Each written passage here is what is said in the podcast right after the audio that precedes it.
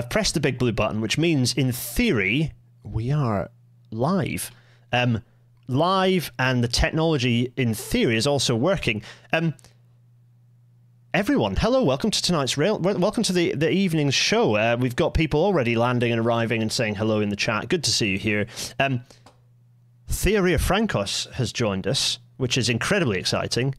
Uh, Thea, is that uh, forgive me? I, that is I should have. The other thing I should have done before we uh, before we open the show is I double check that I'm pronouncing your name correctly. Thea Riofrancos, is that correct? You're actually pronouncing it correctly, which is a rare feat. Oh, that's good.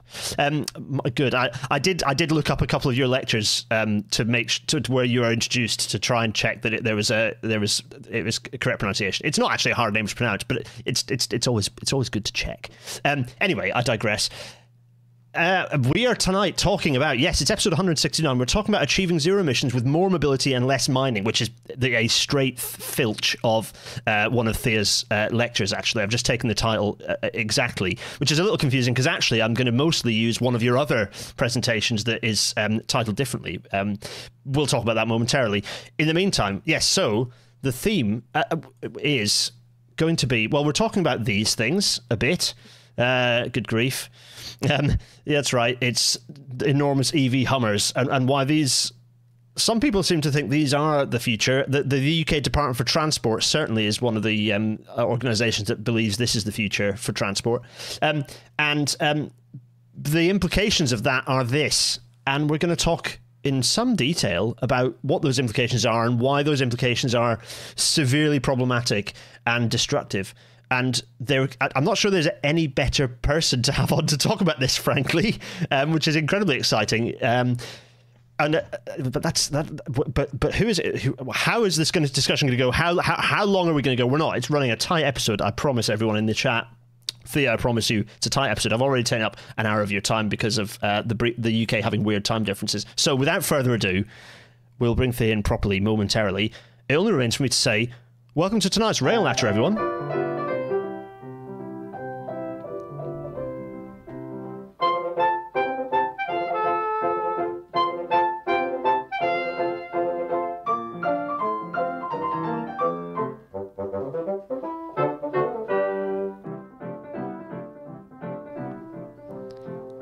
As the Intercity 225 fades away, and I forget where I'd clicked, so I entered the uh, uh, the intro music a little early, but that's fine. It's it's the, it's the start of the show.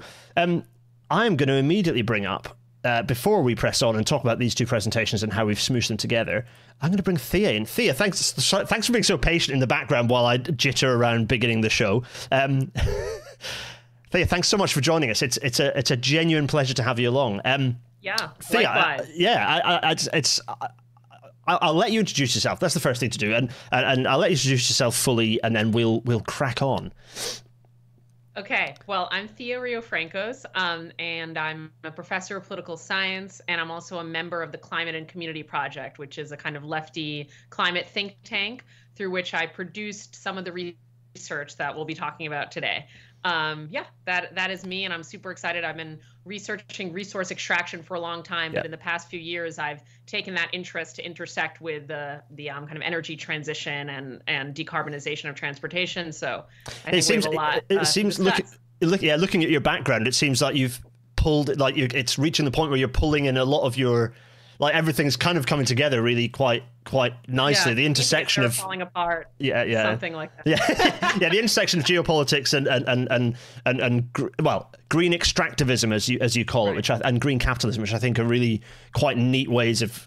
We'll get there. In any case, um, it's worth saying. So these two presentations um, are kind of have been have been kind of um, sausage machined into this. It, it, what is really probably about an hour and a half or two hours of material sausage machined into a one hour uh, podcast, uh, which is sort of the style of the, of the show.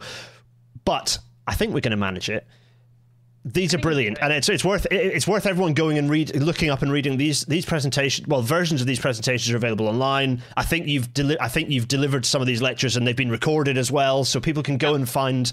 And I strongly recommend you get that because you'll get then get well. Firstly, you get all the source ma- source material, the papers, the references, uh, all that good stuff. Um, but without further ado, I think let's let's kind of get on with it really, and, and we start the story.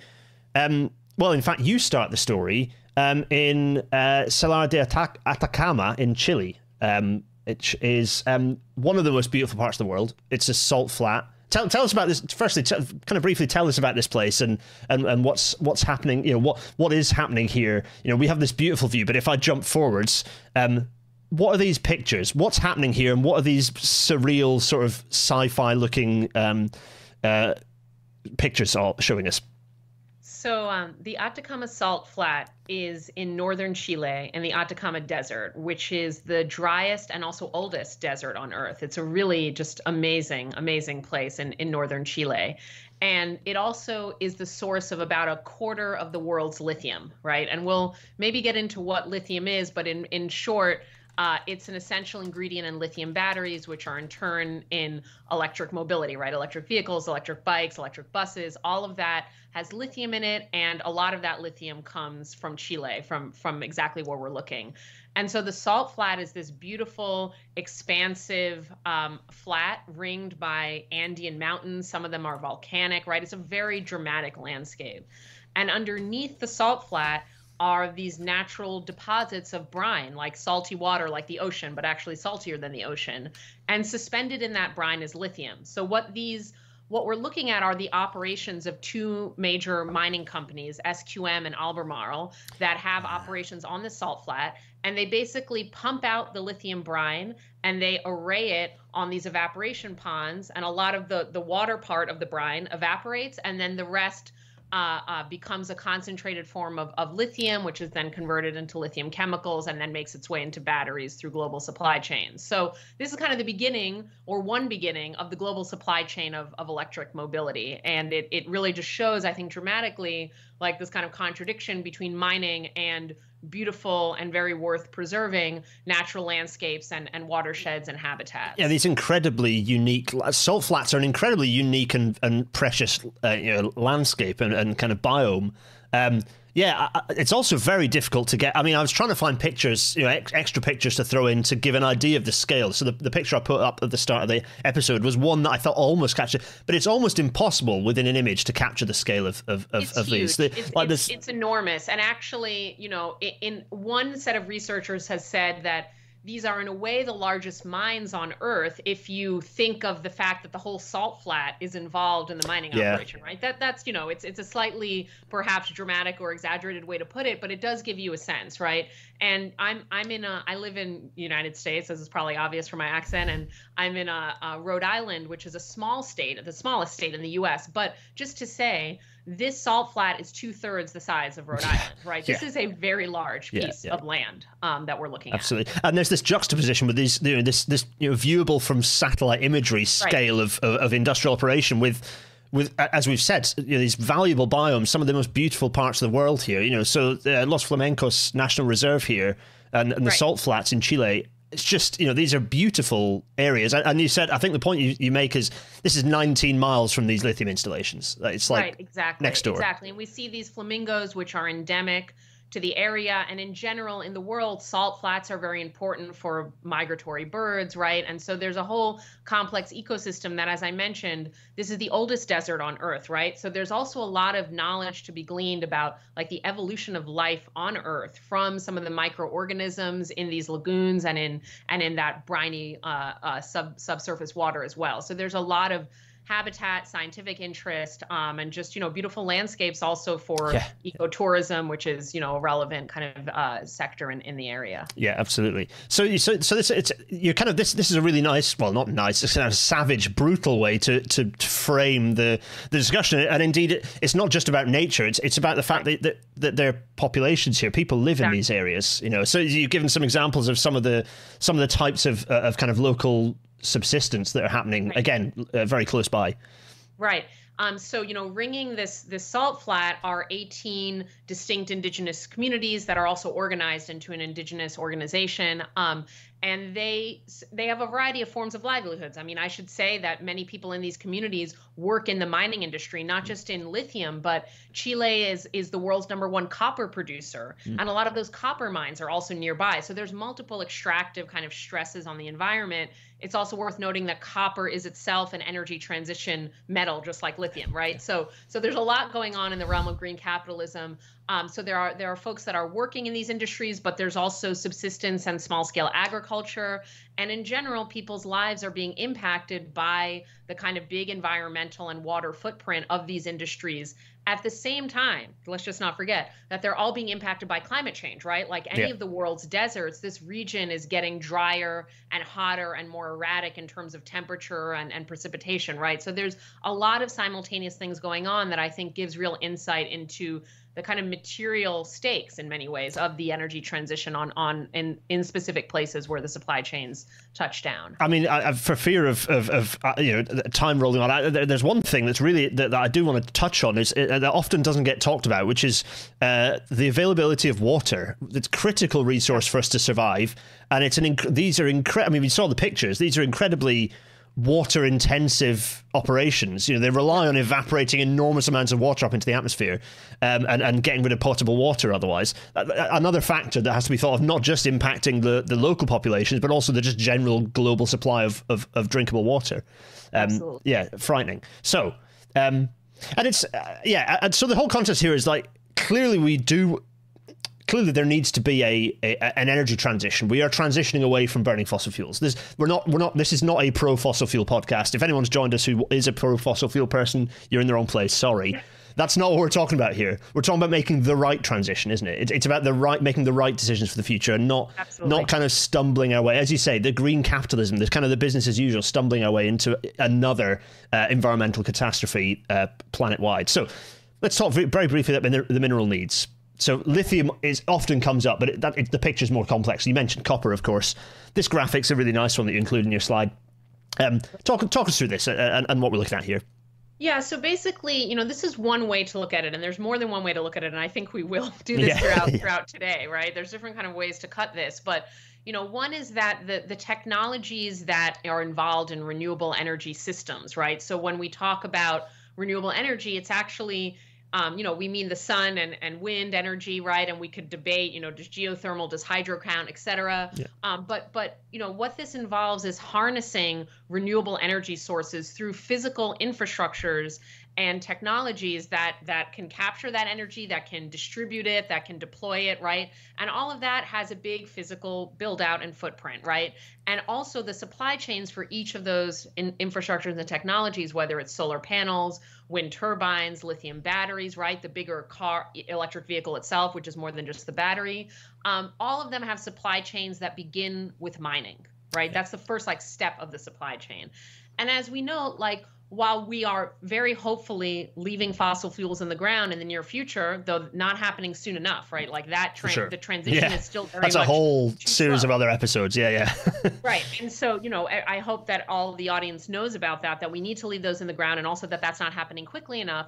A whole range of new extractive frontiers are, are opening up because each of these technologies has these mineral inputs, right? And so what this is kind of showing is that is that there are like the mineral needs of our energy system are complexifying over time. Um, and lithium is one of those, and it's a particularly important one for a variety of reasons that we could get into. You know, one is that it, it's essential for the transportation sector, which is a big contributor Yep. to global emissions and especially to U.S. emissions. In the U.S., our uh, transportation sector is 30% almost of our total emissions footprint. It's huge. It's 15% globally, right? So that gives yeah. you a sense. But the U- the UK and the US are both similar. So the yeah, the UK it's it's it's nearly thirty percent. The largest source of greenhouse gas emissions in the UK is transport. Yeah. Exactly. And so that's because of all the car driving. That's Yeah. why our our transportation sectors are so emissions heavy, right? And so we need to transition away from that. But, you know, as you already said, Gareth, like there's many different energy transitions out there, right? Like, does it look like building out more rail? Does it look like more e bikes? Does it look like more walkability? Or does it look like every individual household that can afford one having an electric vehicle, right? Those are very different Yeah. in a variety of ways, including in how much minerals they require. But however we transition some there will be some increase in mineral demand in these sectors that that furnish these different energy transition technologies Yeah, it's interesting you talk about frontiers. So, so one of the things that, that comes up a lot when thinking about capitalism more broadly is the fact that it's always on the hunt for new frontiers. So, you know, obviously there are an enormous number of digital digital frontiers at the moment. AI is a frontier, like it's hugely overblown and overhyped, but it's a frontier because it's an opportunity for capital to kind of uh, recreate itself. And it's interesting that that we're still still in the 2000, you know, in, in, in the year 2023, which is the, the proper distant future at this point. You know, we're in the future, we're living it now, and we're still talking about mining as one of those incredibly primitive human, uh, you know, um, uh, forms of capitalism, and indeed, you know, kind of mining uh, precedes capitalism as a, as a form of extractivism. Anyway, so yeah, it's it's interesting that that we come back to some quite primitive themes of the way we function as humans. Um, so those the extract we've talked about the, the, the, the, different number of minerals and actually really we've talked about the fact that these minerals are going to increase so you know you, you've given the examples here of lithium graphite cobalt nickel and, and rare earths um, and the growth in, in expected in 2040 compared to kind of now as a baseline.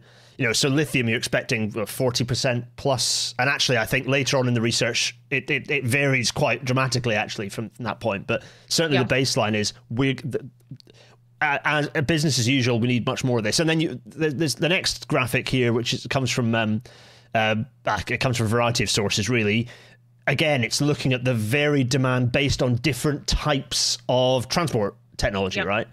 Um, yep. uh, actually, not just transport technology, sorry, but it shows that the that the majority of the demand is coming from this this light blue here, passenger electric vehicle demand. I'm circling it with my, my, I'm John Maddening around it as we speak. Passenger electric vehicle demand is the is the lion's share of that, uh, and that's pretty scary actually, and it's a challenge. You know, it's a it's it's a challenge for for for transport people, but we're getting ahead of ourselves. So I think we've talked about that. It's time for maps. Um, so at the moment, in fact, you know, you know what? Talk, talk us through this. So talk us through yeah. what, what does it, what does the world look like in terms of lithium mines at the moment? Yeah. So, so you know, one of the reasons why on that prior slide, lithium is projected to grow the most is that it's not a huge market currently. I mean, it's much smaller than than oil or even copper or whatever, but it's going to have to scale very dramatically because lithium batteries are seen as like the key technology to decarbonize the whole global auto sector, right? Which is a $3 trillion sector. And if on top of that we add mass transportation, which with electric buses, or if we add yeah. electric bikes, right? So it's it's it's going to scale rapidly or that's that's the idea and so we're going from a situation where there's around 40 lithium mines in the world and not all of those are battery lithium mines mm. because you know we won't get into this but for batteries you need a very pure like very technically like specific kind of form of lithium chemicals and not every mine is good at producing that right so there's really uh, okay. fewer than 40 in a way mm. and they're all in in primarily in four places, right? So number one is Australia. That's the number one globally. Chile is number two. Um, and then Argentina or China and Argentina or Ch- Argentina and China. I'm blanking on the order there, but regardless, um, those are the four places. Yep. And that is going to change because of things that we will get into in more detail, but I, will just preview a little now, yeah. which is that both governments and corporations are really pushing to expand mining in these places. So there'll be new mines in some of these places, and those are already, you know, ramping up. And then in lots of other places, right? And we'll get to that a little bit later. But what we mean is like um, you know, 150%, 200%, like increase. I mean, this is a big increase, right? Yeah, so yeah. we have 40 now, and we need an additional new one. So that those are new additional, not like not like including the 40. Yeah, right? yeah. So that's like an enormous, yeah, 200%. It's an enormous increase in in in right. the in in the level of extraction. Yeah. And why and why is there that range? A very you know a detail oriented mm. listener might ask why 59 yes. 74. That's like a big range the reason for that range is we don't know quite yet how much recycling will ramp up because okay. batteries are recyclable and you can actually technically recover like 95% mm. of the minerals in them. Um, but we, we're not there where we need to be with recycling infrastructure or capacity. So a lot hinges on that. If we recycle a lot, we might just need 59 mines, you know, according to Benchmark Minerals, yeah, the source yeah. of this you get the idea. Yeah, yeah, absolutely. But it just gives an idea of that scale. And as you say, exactly. we'll, we'll, touch on this again momentarily. And so, yeah, this this so there's a few extracts from the news here, and I suppose this is you're using this to make the point about. Um, I mean, you know, I, I don't want to put words in your mouth. I suppose this is talking about the, the, the idea of supply and demand in relation to the to, exactly. to, to, these minerals, but it's not the full picture. So yeah, I mean, I mean, it's not the full picture really. You know, it kind of. I, I, I extracted this the text here really kind of because it was a really interesting point that yeah. It cannot be viewed. This whole the whole picture here cannot be viewed simply through the, the lens of supply and demand. It's it's yeah. much more complicated than that, right? And exactly. so you frame it as a as a load of questions that are, that are really key to understand. Yep. Yep. So what I'm trying to get at here is that there's a lot of political and maybe even more broadly like social decisions that are going to be made across these supply chains, right? You know, there's a whole set of questions of like how are communities going to react to these new mines, right? Will they be built? Will they be protested against? Will they move forward? We'll talk about protests later, yeah. you know, in this in this hour.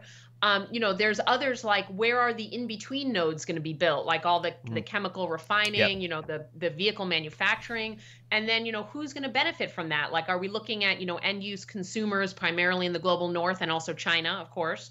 Uh, where most of the EV consumption is going to happen, and who's paying the cost, whether we think in terms of like environmental costs, social costs, or the labor exploitation across the whole supply chain. Yeah. And like, are there ways to make this all you know more more equitable and so while i think supply and demand are important right they actually don't don't show us how thoroughly political all of this yeah and, yeah and and we know that it's political and this is very relevant to the UK and the Labour Party's sort of like ongoing new kind of like policy platforms that yeah. are being released. But you know there's a lot of green industrial policy happening. yep and and governments are getting very involved in the energy transition. I don't think that's a bad thing, right? I'm in favor no, no, of, of governments yeah, yeah. getting involved, but but that means that there's politics on the table, but and it also means that there's like real power imbalances between you know who's going to kind of get their vision pushed through. Yeah, and, um, and so we'll talk about that. Yeah, and, and it's in, in lots of ways, it's it's to what extent it's, it's like externalities and incentives, right? So you've got all these, you've got this existing multi-trillion dollar industry that yep. clearly the incentive is enormous for them and the and the governments who don't necessarily want to scare them off to kind of keep things how they are, which we know isn't a good thing for all sorts of reasons. Car de- dependence is crippling for all sorts of reasons in the in the US, particularly you know with, with the entire country really having been built to be entirely car dependent. Lots of problems with that, and the externalities related to that don't just relate to mineral extraction, but all the other stuff, all these questions that it's quite difficult to split apart the the the, the extractivism and the bigger picture stuff about what kind of society we really want to have exactly. in the future. All, right? The two ends of the supply chain are connected. Yeah, uh, yeah, In other words, and so well, it's it's almost more of a circle, or like ideally, we should think about it that way. Like, yeah, because yeah. there's there's a lot of just causality that goes in both directions, and and that hopefully will be clear by the end of today, if it's not already. yeah, yeah. So, um, in within you kind of talk about three groups three groups right. where which i suppose is where power is focused if you like exactly. obviously the picture is always more complex but three quite you know quite distinct groups so you have governments yeah. and you refer to the kind of actions that government or you know correct me if i'm wrong on this but i think you refer to the way that governments behave and the actions that governments can take as green statecraft yep um, you have companies or firms as you as you put in presentation and that's kind of the green capitalism and, and yep. they're incentivized to essentially keep doing what they're doing or at least just a like for like replacement of what they're doing they don't want change they want want uh, nothing to change. And then a tiny little dot here um, is is social movements is actual people. Oh my goodness people are represented here. And it's this and, and again green extractivism is, is, such a really neat i like it a lot as a phrase but it's the resistance to that. It's the resistance to, to this movement to continue extraction um, under the label of being green. And so yeah let, let's let, us let us kind of break through these and start with with kind of governments. And i don't know if you want kind of yeah i, I don't know if you want to talk about governments first and then maybe talk about the security sustainability nexus so maybe, maybe let's talk about governments briefly right first. okay let's do it. yeah yeah go for it. Compress things. I think it'll it'll come out more concretely this way. Mm. Uh, these words may or may not mean anything right away, but I'll explain. You know what I'm getting at, which is like we're going to sort of go to the global north now, right? So we started in Chile, which is one key place where these lithium frontiers are.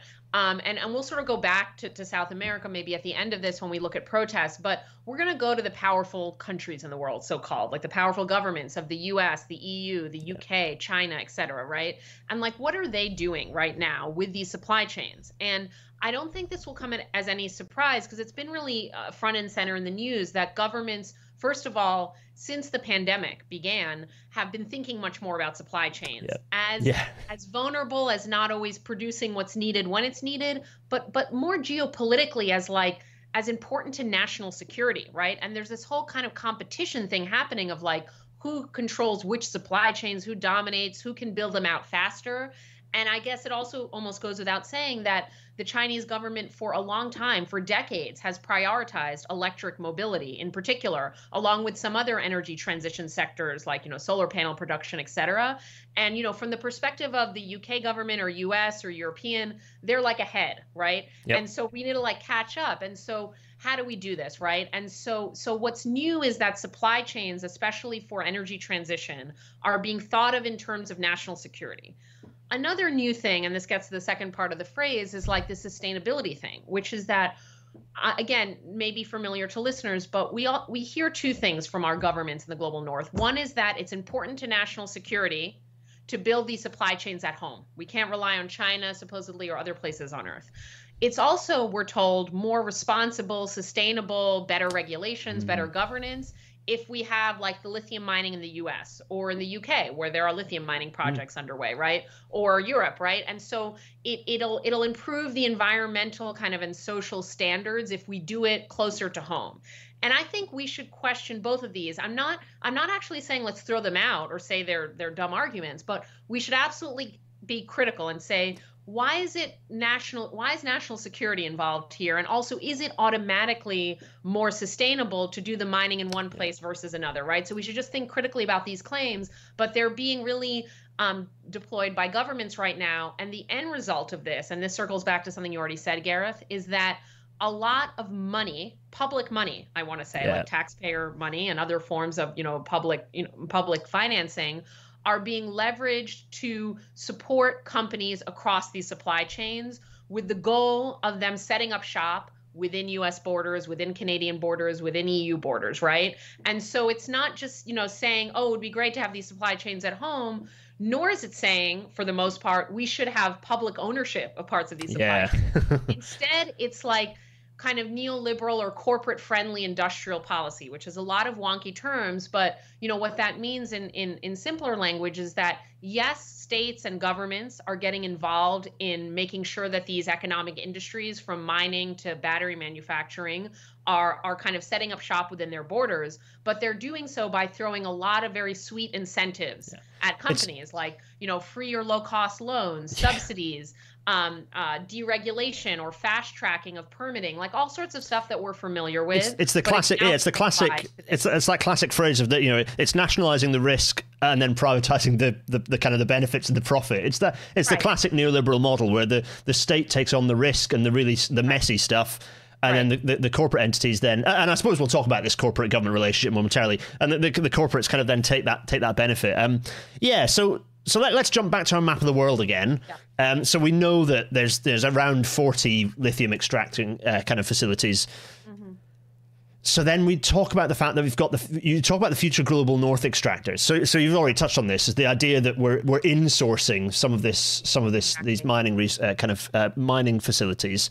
Yeah. So so yeah, talk very briefly. We've got we've got the US, we've got Spain, Portugal, uh, Germany, the UK, and Serbia as well in there. Um, yeah uh, yeah, shout out to Serbia. So yeah, so that's the so, so, very briefly talk about why is it happening here? You know, uh, in the US, there's an enormous concentration. I think you said mostly in North Carolina, right? I, I, I, like a huge concentration in in, in, yeah, in the Midwest. I'll, yeah, I'll, I'll explain. So it's it's it's really interesting because this is a big deal, right? So you know, we have to kind of hold two things in our heads at once, or three or four. Like, and, and it's going to feel a little contradictory, but it's all true. And sometimes reality is contradictory. Like, the one thing is that you know, we're going to continue to have lots of mining in the blue places and the places where mining is already happening. Yeah. We'll also, and we'll talk about this in a moment, have new mining in the global south.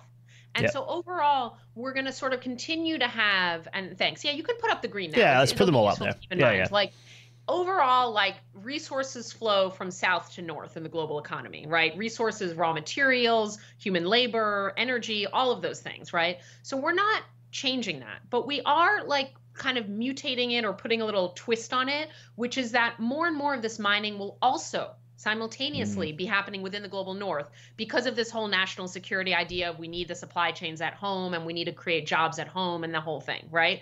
And so all of these things are happening at once because we have a planetary mine. You know, we have a mine, you know, a sort of mining infrastructure that's planetary in scope. We have increasing demand, as we've already said. And to serve that demand, like lots of mines can be opening in lots of places. Plus, mines take a long time to build. So yeah. while these new mines are being built, like the current places are ramping up to meet the global demand, right? So it's like all of this is happening at once. And so just to make it super concrete, I'll just talk about the U.S. Um, yeah, yeah. Uh, though, though all of these red places and green places are, are happening. Um, in the US, in the western part of the US, so good placement of the arrow, in the western part of the US, where a lot of the known lithium reserves are, there's also some in the eastern US, but I'll, I'll just ignore that for now. In the western US, we have over a hundred mining projects proposed. Now, a lot of those won't make it. Anyone that knows anything about the mining industry knows it's very speculative, excuse me, speculative. Like it's like a lot gets proposed and only a subset happen and also things get merged, so two small projects become a big project, right? But the point is it's a lot of mines being proposed, yeah. right? And and and so that that's in like California, Nevada, uh, Arizona, Colorado, all these western states, right? Okay. And yeah. that's not counting the North Carolina, the the Arkansas. You know, there's other states elsewhere in the country. So this is a big deal. And and what's happening is that these companies are responding to not just market signals, right? So this is where we get back to that theme of it's not just supply and demand. They're not just responding to market signals those market signals existed for a little while already. They're not so new that we're going to electrify transportation and this mining is going to increase. What's really new is the policy signals, which is you will have financial backstopping, you will have a subsidy, you will have a loan, or like a government agency will do your R&D for you so that you know that the technology works, right? So there's just a lot more government backstopping and sort of guarantees and subsidies and that is making that that's changing projects from being potential projects to being more profitable projects right? That's what that that government financing makes the difference with whether something is truly profitable or not.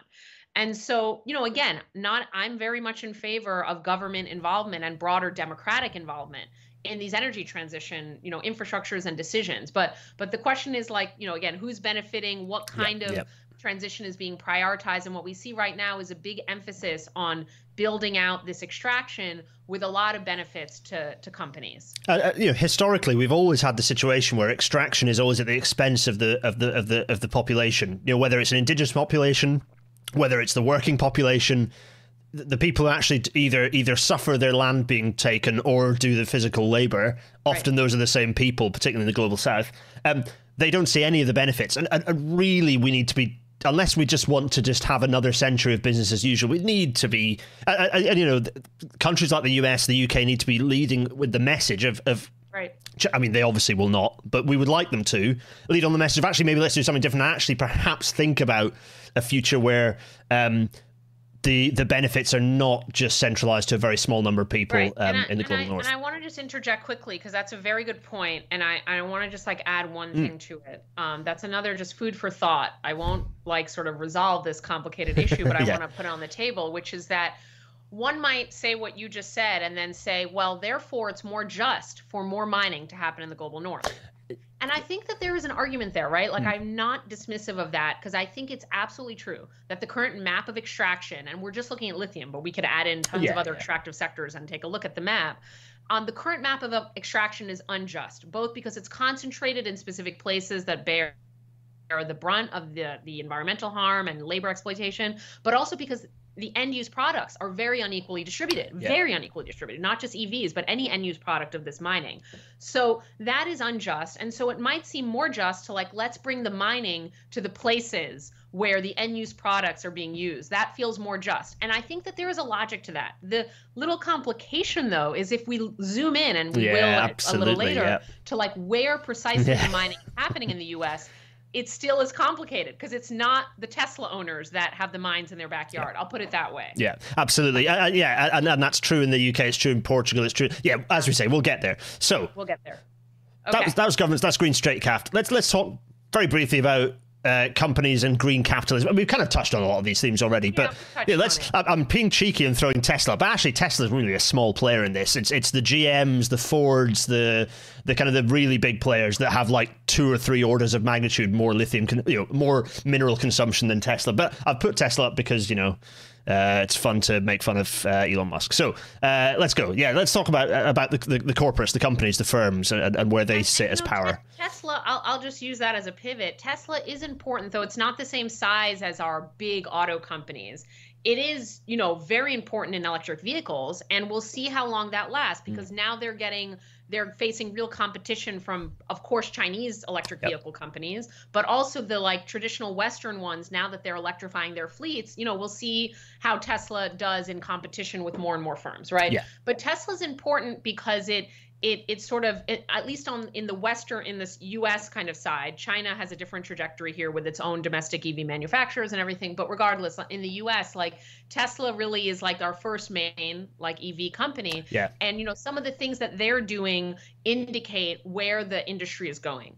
And you know, one thing that they're doing kind of in an interesting way in parallel to all of this government securitization of supply chains like putting a lot of emphasis on national security and we need this stuff at home is that companies are also not trusting global trade and markets as much as they used to to get what they need, right? And so what we see is that EV companies, whether it's Tesla or whether it's like the big auto companies like GM, BMW, Ford, um, uh, all of these others, um, they're starting to directly invest in lithium mining, right? So they're kind of going back to what we might call Fordism right? Yeah, Where yeah. you would actually vertically integrate everything, the steel, you know, everything that was needed. Um, and then globalization and neoliberalism kind of changed that and reconfigured it, and with these very global supply chains. Now we're kind of returning, you know, it's not that the future is like history exactly, but just to use a metaphor, like we're kind of returning to this other model where the end use companies, the, the buyers of all these minerals, are not trusting that they can just get them whenever they want through you know just through normal sort of free market or trade mechanisms. They don't think there's going to be enough. They see themselves in real competition with one another. So yeah, they're yeah. trying to directly invest in the mines. And they're doing that in a variety of ways through joint ventures you know through helping to finance mines. And it's very interesting. So it's kind of parallel things on the green capitalist and, and green statecraft. And they're connected to one another also as well. Um, but you know one other point i'll make about green capitalism and just to sort of emphasize is that firms at both ends of the supply chain, both the lithium miners, um, the mining companies um, uh, that you know some of which you've already mentioned, like Albemarle and and um, uh, and SQM, but there's lots of other lithium mining companies, and some of the big mining conglomerates are moving into lithium as well. Um, and then on the other end of the supply chain, the automakers. Both of those sets of companies benefit from these government incentives, which basically expand the supply of these minerals, which the auto companies, of course, need. And then the mining companies, it directly helps finance their, their operations, right? And they also benefit, I will say, by this government rhetoric that, like, it's more sustainable to do it in the US or Europe yeah. because all these companies like you know reputational uh, you know sort of positive reputational capital right and so yeah, yeah, yeah. if they open a mine in the us or they source from a mine in the us if they're an auto company and they say therefore it's more responsible also it helps us national security, like, you know, what's good for GM is good for America, like yeah, that sort yeah. of thing. And so it's very interesting. You know, I don't, I want to disentangle capitalism and the state because I don't think they're like the same, but it's very interesting how they're coordinating, how there's some mutual benefits and, and, you know, and we can see kind of how these elite alliances are taking hold. Absolutely. Yeah. The state sponsored capitalism thing is, uh, yeah, I mean, you know, we've, we've, infinite episodes of, of other better podcasts than mine who talk about that, inter, that interrelationship for sure. But yeah, it's um, it, it's it, it's impossible to separate the two. It's, it's not that the two are separate, acting separately. There is that complete intrinsic link, and I suppose that we've kind of touched on that. So I, you know, I, I created some nice slides to kind of make that point. But I, th- I, think we've kind of pointed out that that relationship of the statecraft and, and, and capitalism. They're, they're it, it's not as simple as you say. It's not just as simple as the governments are entirely in cahoots because, as we've seen with with recent U.S. kind of policy announcements and industrial strategy announcements, there is a bit more of a moving towards a little bit more state management Absolutely. industrial and, strategy. And Things are changing in, a little bit. In labor's, you know, and I'm yeah, and the I, know, green industrial revolution type stuff like internal labor politics. no, it's messy. Your your uh, your viewers have different thoughts on, but I will say that at least according to the news I read, like there's a little bit more boldness than we might expect from someone like Keir Starmer, like uh, in terms of like we're going to do something state let you know whatever. We'll see what yeah, actually yeah, happens. But but point being, this is being discussed, right? I do want to note one just counterpoint here, mm. and hmm. then we can move on to to to sort of the grassroots movements, um, which is that you know another reason it's important to disentangle is is not just to be accurate about you know how these the relationship works and how the benefits kind of flow but also to note that there can be tension points and there mm. are tension points like one of them and it's a very obvious one so i'll just i'll just stick with this example is that not every company wants to like relocate its supply chains yeah. to within the US or Europe, right? Like they have been very used to these globalized supply chains, to working with China uh, in China very closely, you know, and, and it's complicated for them um, to kind of disentangle their supply chains or so-called like decouple, right? Yeah. And and we get this interesting shift from a variety of EU, UK, and US leaders saying, oh, we don't want to decouple, we want to de-risk. I mean, like all this language is being thrown around because it's actually complicated to like undo globalization or to undo China's hugely important yeah, role yeah, in the global economy. And so that's a tension point that we'll see how it works out, but it's mitigated by all of these sweet financial incentives that not fully mitigated, but sort of offset by them. And you get all sorts of other sort of like layers of jelly within our enormous kind of complicated cake picture. If I'm going to use a weird analogy, like the you know the the the the, the relationship with with organized labor, of course, is if you're bringing things to countries with where there is less ability to exploit the workforce or at least exploit them in different ways, that complicates things and is, is a disincentive to these corporate organizations. Yeah, all these things, all these compl- complex things, and and it's yeah, there's there are multiple academic careers, as you know yourself, in, in unpicking even even just shining a very dimmed or like even just shining a torch in amongst it all is is is is a very kind of labor intensive uh, academic uh, academic job. So the last bit, we've got the governments, the companies, and and it's not entirely true that these are in opposition to each other, but they're they're they're different points of power and and the, the relationship and and yeah. So social movements, the the kind of where you can imagine a, a much smaller source of power, but not to be ignored. Certainly, no, it's not something that can be ignored. Uh, have as as we'll talk about, can be powerful. Um, Absolutely. And indeed, I jumped straight to a picture. Um, it's interesting for a number of reasons. Firstly, that Nikola Tesla, uh, who should never have allowed his name to be, or the estate should never have allowed his name to go to Musk, but anyway, it wasn't his company to start with, um, is Serbian. So it's interesting that we jumped to a picture of, um, or was Serbian, uh, jumped to a picture of a, of a protest in, in Belgrade here. Um, Izdaja means uh, betrayal, and Lopovi means um, thieves.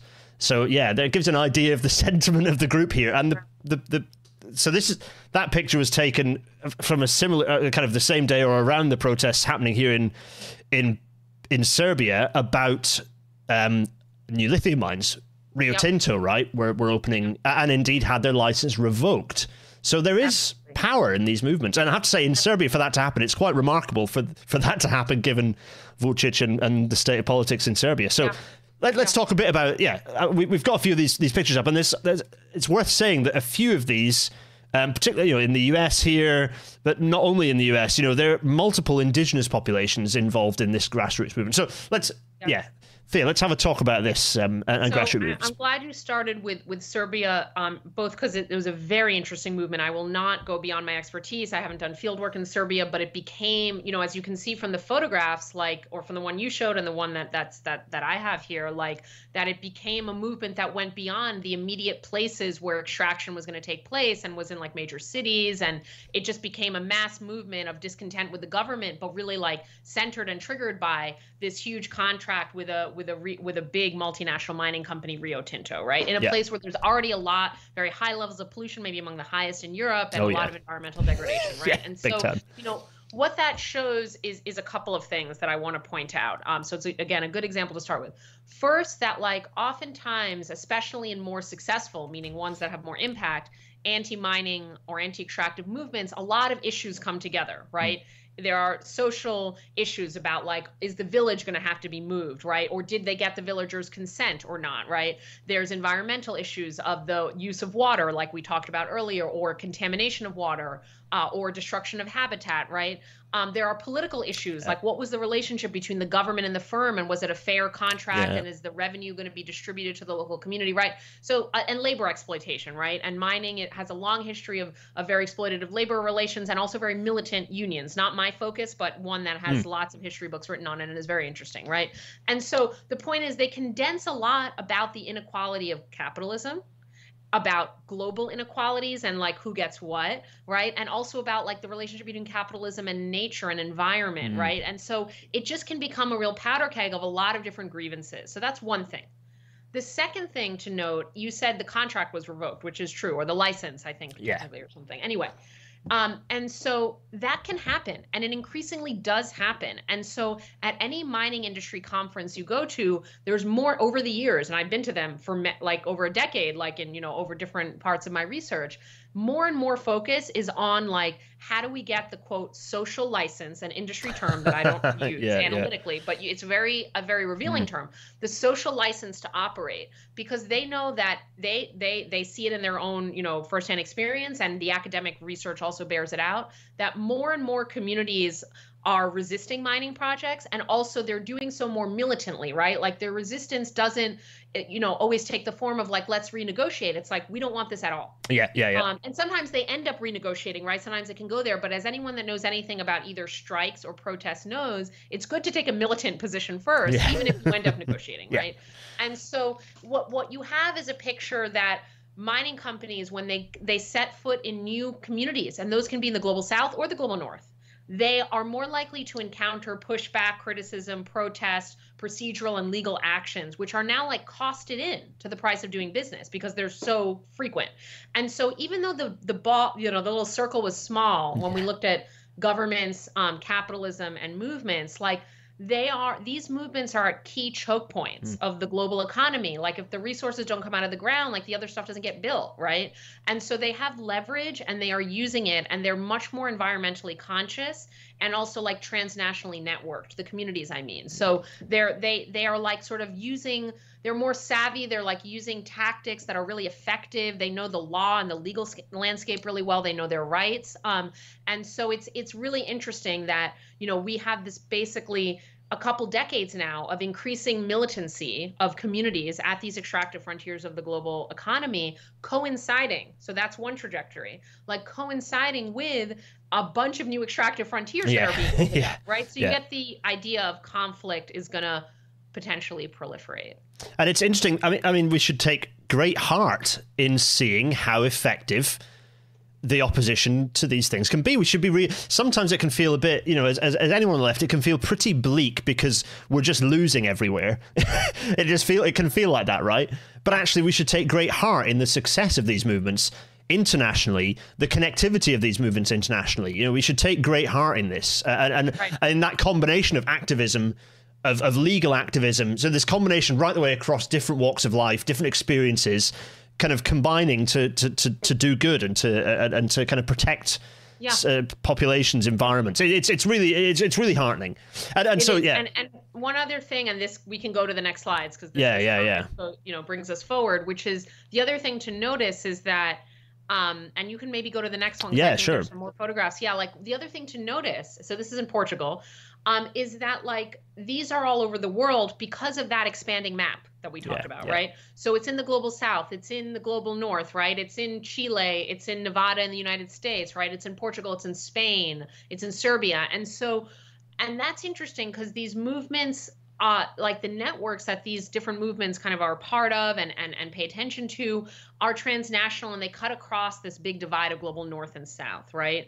Which I think, you know, it's it's interesting to see this kind of transnational network from below that is contesting this big vision of like how we're going to transition yeah. the, the, the the the the um the energy sector right and so it, it's not like we only get protests in the global south or we only get in the global north in fact like we're seeing very similar what we can call repertoires of protest across you know these kind of you know the big chasm of of, of like geographic difference in in, yeah. in the world um, and these communities sometimes feel like they have more in common with one another than with like the countries that they're in. And what i mean by yeah. that is like you know if i there and on a prior slide and maybe on a subsequent one there there's like a there's pictures of, of nevada. And so nevada is in the southwest of the us there's indigenous communities indigenous reservations there and those are the people being impacted by these mines. And you know i've seen on on international convenings them talk to indigenous communities in south america. yeah, yeah. and like the fact that you know one of them is in the us and the other's in south america like indigenous communities are very marginalized within the west right? Like within the global north right? So they they feel like there's a sort of commonality despite the fact that like oh we're in the most powerful country and affluent country in the world but we don't experience that right? Yeah absolutely. yeah yeah. poor and marginalized. So there are these interesting similarities between the types of places and communities affected whether they're indigenous whether they're kind of farmer or or place based, meaning they're people whose livelihoods are connected to the land, yep. and that's the case in Portugal. Even though they're not indigenous, they are farmers, right? Mm. And so they need the water, they need the clean soil, right? And so you know you get these similarities of where extractive frontiers kind of tend to uh, to kind of expand to. Yeah, and I mean again, there's a we, we could talk for hours about the about the kind of the class relationship and the and the kind of the the social implications of that. Um, but we, I mean, you know, maybe someday in the future, but we I think, to be honest, reading your work, reading the work of lots of people, reading the words of the activists. There's lots of, of, of, accounts online of the of these groups themselves talking about what they've done, talking about the struggles that they've they've gone through. Um, yeah. So, kind of okay, right. The the the I, the reason we've, by the way, le- left the last five ten minutes to talk about the transport stuff is because the reality is it's not the most important bit of the discussion. I think the stuff we've just talked about is the really important stuff. That's the key context, even though the data and the fiddly stuff is what we're now going to talk about. So it's it's about moving beyond green, what you what you kind of term as green capitalism, and I think everyone kind of kind of kind of see in the discussion we've had what we mean by that. So, so we've already t- we've already had this this uh, yeah. this graphic up, uh, and then I've I've nicked this from, from the Guardian article, which which um, there's a really nice Guardian article that captures. I mean, boo to the, the Guardian, but the, you know they they are still doing some very nice data led uh, journalism, even if they employed far too many TERFs. But the um, this gra- there's some really nice graphics in your piece. It's a really good piece uh, explaining kind of basically covering kind of what we've talked about Right. Um, but focused more on the transport side. So if people want the, the really interesting detail in the in the transport dig into that for sure, and also in some of the other talks that, that Thea's given. So we've kind of talked about this stuff. We, we've talked about this big picture already. But what does this mean? So, so the, what what what should the future look like? And this is kind of interesting because you've done the you've you've kind of done a lot of work to explore what this future might look like. So, t- talk very briefly about about the, the, the the research work with with the Climate and Community Project and the yep. scenarios and, and the approach here. Yeah, so um, so just to, to explain what motivated all of this, and, and I think this will help, especially for those of you, though there's probably many transportation technically savvy people in the audience, but just for those of you that aren't, I'm just going to give you this sort of big picture like research question that motivated this, which is, is there a way to get to zero emissions transportation, which we 100% and I 100% like, yeah. you know, think that is necessary yesterday. I mean, we've, we've already delayed actually this quite a bit. Uh, it's been obvious that we need to do this for a long time. And so is there a way to get to zero emissions? with less mining than those very alarming forecasts that we just looked at and we looked at at the beginning of the talk, right? And so I don't say no mining because in the near term there will be some more mining regardless of which path we go down, but there's a big difference between which path we take to the end goal of zero emissions, yeah. right? And so we outline four. I won't get into each of them. You can read them while I'm talking if you can multitask. It's kind of like a business as usual. Scenario one's like yeah. business as usual. So scenario, scenario four is, is, yeah. is business as usual electrified. You know, to, to yes. just, to just yeah. you know, we're going to replace every e, every ICE vehicle with an EV, every internal combustion engine vehicle with an EV, and and more than that because growth, population and demand growth over time. So you know a lot of EVs get produced basically, yeah. and we change nothing else. And just to note, and I won't go up. I'll just do kind of yeah, one yeah, and four. And and two and three are gradients in between. But you know one is like electrified status quo. So that means in the us and it's all us transportation sector based just for what it's worth but we could apply this and we are actually applying this to some other mm. countries and, and you could do it anywhere. But you know one is like same kind of rates of car ownership same patterns of, of transportation mode, meaning people drive more than they do other things um, in terms of their mode choices. Um, same sprawl, right? Uh, our U.S. Yep. has terrible suburban and exurban sprawl. Same, by the way, like size of batteries, right? We'll get into that maybe mm. if we have a moment because the battery size of the vehicle yeah. really matters. And so everything stays the same except we electrify it. And we assume renewable energy so that we're getting to zero emissions, right? So that's scenario one. Scenario four is like a totally different future, but not like a totally utopian one, meaning it's like a doable future, but it's a very different future. So in that future, we increase the mode shares of yeah. non-car transportation, right? So that can look like rail, it can look like bus, it can uh, look like um, uh, cycling, it can look like you know active transportation, cycling and walking, right? So we really shift away from car use. They're not zero cars. Still, many EVs yeah. are used here. One critical reason for that that I want to point out because it also applies to the UK is we don't touch rural areas, meaning in our modeling, we just say like rural people are going to drive, right? Like, we're not going to tackle that issue. And that's yeah. what I mean that there's a certain realism. It's quite a reasonable, it, right? real, exactly. It's a reasonable assumption to make. And if you do better than that, great. But it's a re- right. it's a realistic assumption. Exactly. Yeah. And there are, by the way, cool ideas and actual policy experiments with reducing car dependency in rural areas. It can be done. Yeah. But we're just going to say we're not going to tackle that right now. We're going to try to make metropolitan regions, so the the um uh, the cities, the the first ring suburbs, the suburbs, the exurbs, that whole kind of thing. We're going to try to make them denser. We're going to decrease car using, like the mode share, but also like the vehicle ownership rates, yeah. right?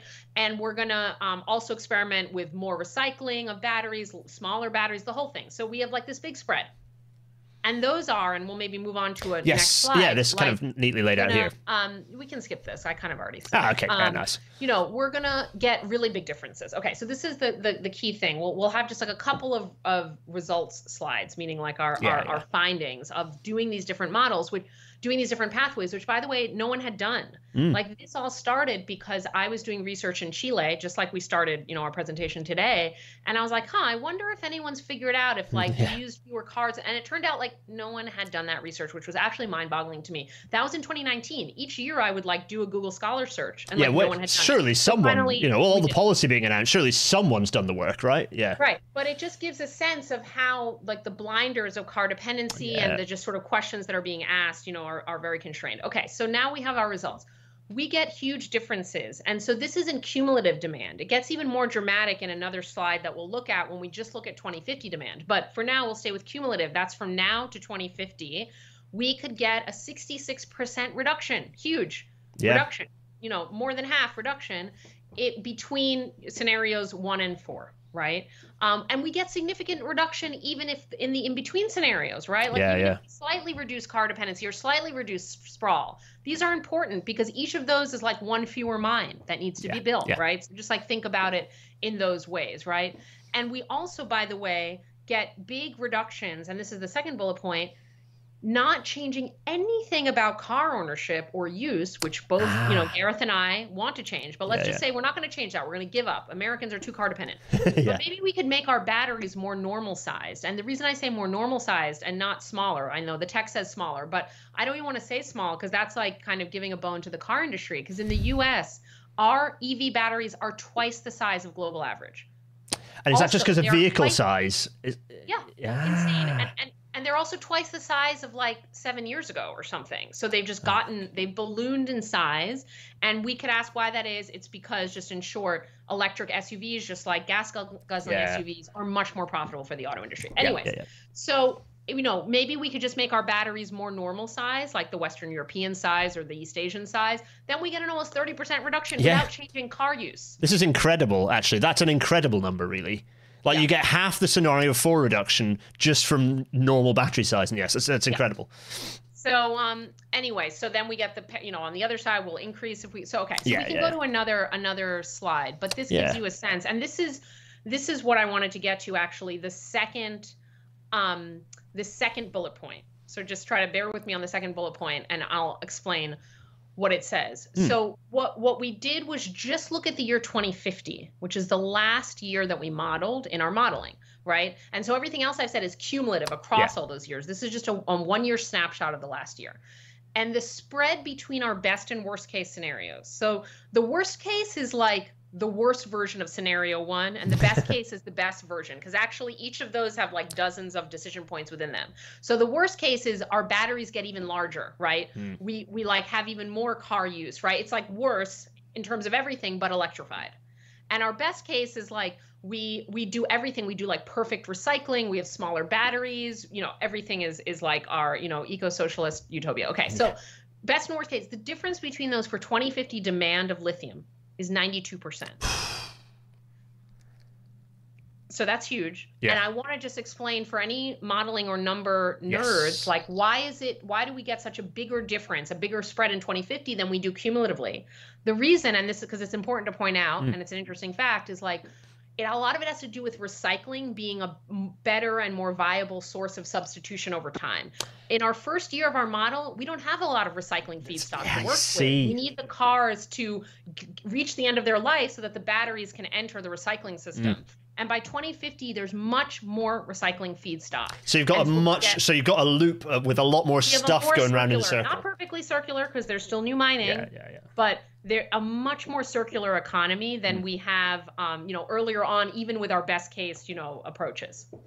It's it's such it's just, it's a, an impressive number, and it just shows how much, if nothing else, it shows how much thought needs to go into this policy. It cannot just be charge ahead with right we're just going to replace light for like it just yeah. there's so much to be gained particularly if you think onion of doom and you think let's do as much of this as quickly as possible there's so much to be gained by thinking long term thinking about yes. the benefits of, of a, of a, of a just, just, transition i'm just going to slide in this last point because yeah. it relates to what you just said and i know we're near the hour but but this is very worth saying that by the way the best case scenario for lithium demand, like the least lithium demand, and also for all these other great transportation options, like all of us want more walkable cities, more bikeable cities, more train, uh, you know, train access, all of this. Like that best case scenario is also the best case scenario for the climate crisis.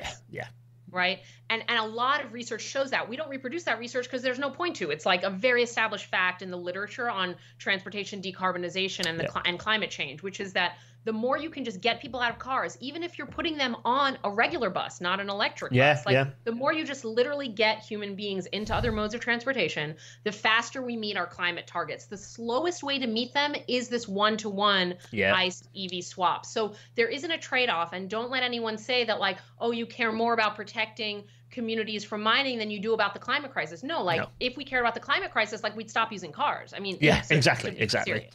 Oh, I mean, it's music to my ears to hear. It's nice to have someone else who is actually an academic in this stuff say that because it's a drum that I bang regularly. Like, actually, just shove everyone in diesel buses. It's like that is so much better and more quickly better for the planet than converting everything to EVs. It's lovely to hear that. So, uh, and this this kind of graphic is. If we go back to the Guardian graphic, and it's kind of I think that's essentially a representation, a similar representation exactly. to the to the but previous graph. You, it, you know, it's nice to have it graphically because it, it just really does show that there are two very different futures yeah. in terms of the volume of extraction and then we also know in terms of getting to our climate goals faster and also all of the co-benefits that yeah, come course, from yeah. for more transportation options and for more equitable transportation systems. For sure. And then and then the last point is uh, this is this is just oh, a, I love this. Yeah, it's just an easy we we had the stupid hammer at the start and you just see as an electric vehicle what yep. that impact just the enormous impact of um, you know per rider of, and, of and that. we could, and we could add we could add modes of transportation here. For example trolley buses oh yes. yeah in like, fact the chat has been asking about trolley buses for sure. Trolley buses great. Exactly because those because of their their connection to the grid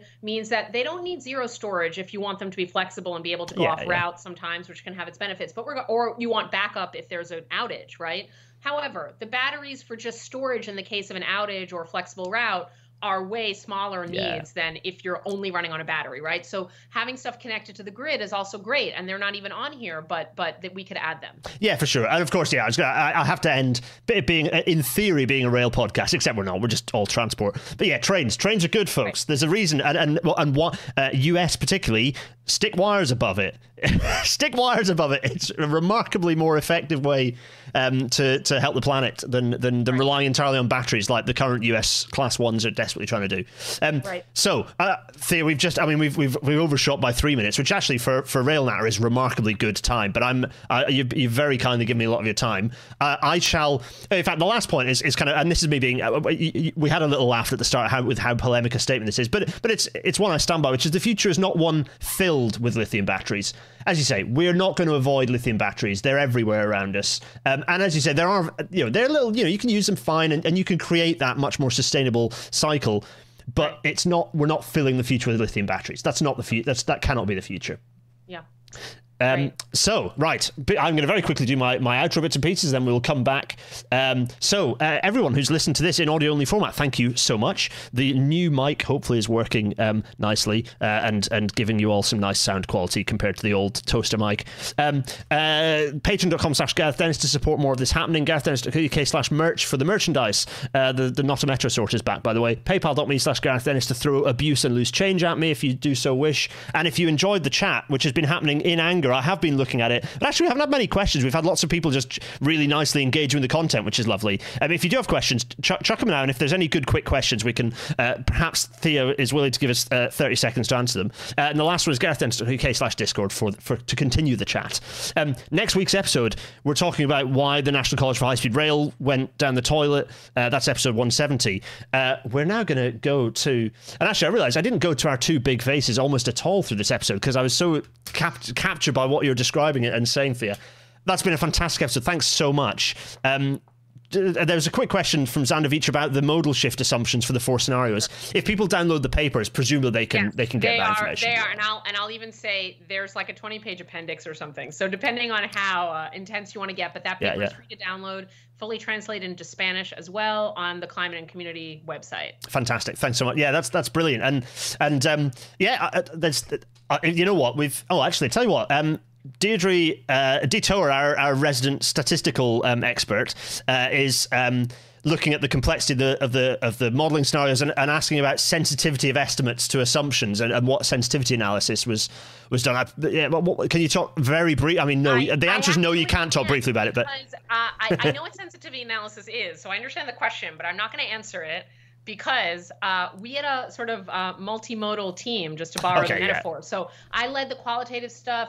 Uh, I, I led the report and I helped, I, I sort of did a lot of the qualitative stuff along with several collaborators. And then Alissa Kendall, who's an amazing Okay. researcher, and her graduate students, um, Christy and Meg, also worked on the quantitative modeling. And they have tons of experience. They do life cycle analysis, they do transportation analysis. They are just a powerhouse at University of California, Davis that is at quite, you know, exactly at this intersection of mining, life cycle, and trans and modal kind of shifts. And so I won't I won't answer on the sensitivity question, but I think that should also be in the appendix. That's a perfect answer. It's an absolutely perfect answer. Um, Thea, I won't ask any more questions because actually, everyone, thanks everyone in the chat. You've, you've been great. Actually, there's been some really interesting discussions going on in the chat that I've been kind of half trying to like. uh, uh, That's all fine and good, and everyone's been very happy and some lovely comments saying this has been a great episode. So thanks, Thea, so much. Uh, Thea, um, the last thing is any any any anything you'd like apart from going and finding the paper, going and watching you delivering other lectures, anything you want to plug, or or should also be people paying attention to anything coming out in the future, perhaps that. I, I don't know. Basically, uh, there's uh, uh, not to be annoying, but follow me on Twitter. The reason I say that. that is because I'll be organizing some events soon, and, and virtual events, meaning that folks in, in the UK could participate. Uh, we'll be um, uh, doing an event soon on, on green industrial policy and the new Cold War with some collaborators. So anyway, there'll be stuff. You know, follow me if you want to keep abreast of things, uh, and I'll have some publications coming out uh, that I won't name yet because they haven't gone through the proofs. But, uh, Yeah. But you know people people can see them and i'm, I'm pretty active there and if people you know there's an email address that people can find uh, on my uh, on my official website and yeah Perfect. I will. I'll drop some. I'll add some links to the description, actually, particularly to the paper, so people can find that. Thea, I, I'm not going to take it. I've taken seven minutes more of your time than I should have. Actually, I've taken an hour and seven minutes more. It's been an absolute okay. pleasure. Um, fr- from both of us, everyone. Thanks. Thanks for watching Rail Now, and, and, and, cheerio. See you next week. Thea, thank you so Bye. much. thank you so much this was great Cheerio.